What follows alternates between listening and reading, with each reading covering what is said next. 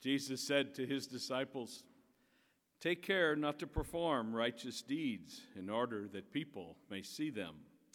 Otherwise, you will have no recompense from your heavenly Father. When you give alms, do not blow a trumpet before you, as the hypocrites do in the synagogues and in the streets, to win the praise of others. Amen, I say to you, they have received their reward. But when you give alms, do not let your left hand know what your right is doing, so that your almsgiving may be secret, and your Father who sees in secret will repay you. When you pray, do not be like the hypocrites who love to stand and pray in the synagogues and on street corners, so that others may see them. Amen, I say to you, they have received their reward. But when you pray, Go to your inner room, close the door, and pray to your Father in secret, and your Father who sees in secret will repay you. When you fast, do not look gloomy like the hypocrites. They neglect their appearance so that they may appear to others to be fasting. Amen, I say to you, they have received their reward.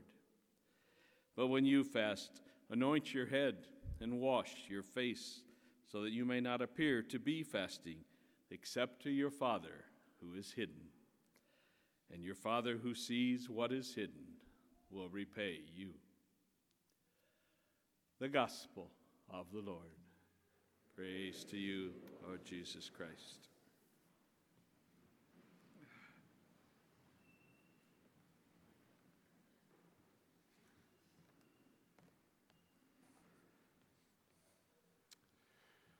So we begin another season of Lent. The church, of course, continues to urge us to utilize those threefold practices of prayer, almsgiving, and fasting. But I think it's important for us to reflect upon what are those practices supposed to do? What are they supposed to accomplish? What they are not supposed to do is they're not supposed to be done in a way that makes us think that we are doing all of these good things and getting all of these good check marks on the one side of our ledger in heaven. In other words, we don't do these practices because we think we can earn heaven. Because there is not one of us or any human being that can ever follow God's law so completely and so perfectly that they could ever earn the wonderful gift that is eternal life in heaven. So, if that's not the case, then what are these for? Well, quite simply, they're for repentance. They are for us to examine our lives, to understand where we fall short, where we sin, and ask God for His mercy. After all, Jesus elsewhere in the gospel talks about the amount of joy that will happen in heaven if just one sinner repents. Just one. Think about it if all of us, members of the Catholic Church throughout the whole world, if we would all take seriously this call for repentance, how much that party would be, how big that party would be in heaven, and how happy our God would be to see millions upon millions of sinners repent during this season of Lent. You know, in a few moments, you all are going to come forward to receive ashes to be put on your forehead. And of course, in the Old Testament, we see stories where people would throw ashes on themselves to show that they are sorry and asking God to forgive them. But we just don't throw ashes up there. We actually we actually make them in the sign of the cross. Because it is what Jesus did on the cross is what allows us to receive the gift of eternal life to be offered the gift of eternal life at our baptism. But then he says, Now that you are my disciple, I want you to take your life and become better people. Turn away from those selfish desires that tend to crowd out time with me. Turn away from those self centered desires that don't allow you to see someone who is suffering. Turn away from those self centered desires that continue to lead you down the path of sin.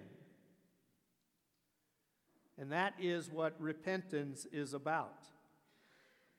We are to spend our life trying to become more like Jesus. Jesus' sacred heart is perfect in that it is completely selfless. Jesus never cared about what he was doing, how what it would mean for his fame. Instead, he did everything out of love, and he did everything out of caring for others. This is the kind of heart that we are all called to cultivate in our own lives. Every year, the church gives us this Lenten season as a time for us truly to focus on what really is supposed to be happening throughout the rest of the year. But maybe now we're more intentional in our prayer, more intentional in fasting, and more intentional in almsgiving. All of these practices cultivate a heart that seeks the good of others before our own just as the heart of Jesus does. So, in a few moments, as you come forward, the ashes will be put on your forehead in the form of a cross, and you will receive this charge repent and believe in the gospel. Let us pray that we take very serious that, that charge, that we take serious these opportunities for prayer fasting and almsgiving, so that at the end of Lent, God will be happy that we have become better people, and there will be great joy in heaven. Let us not let us add to that joy by truly using this season as a time for repentance.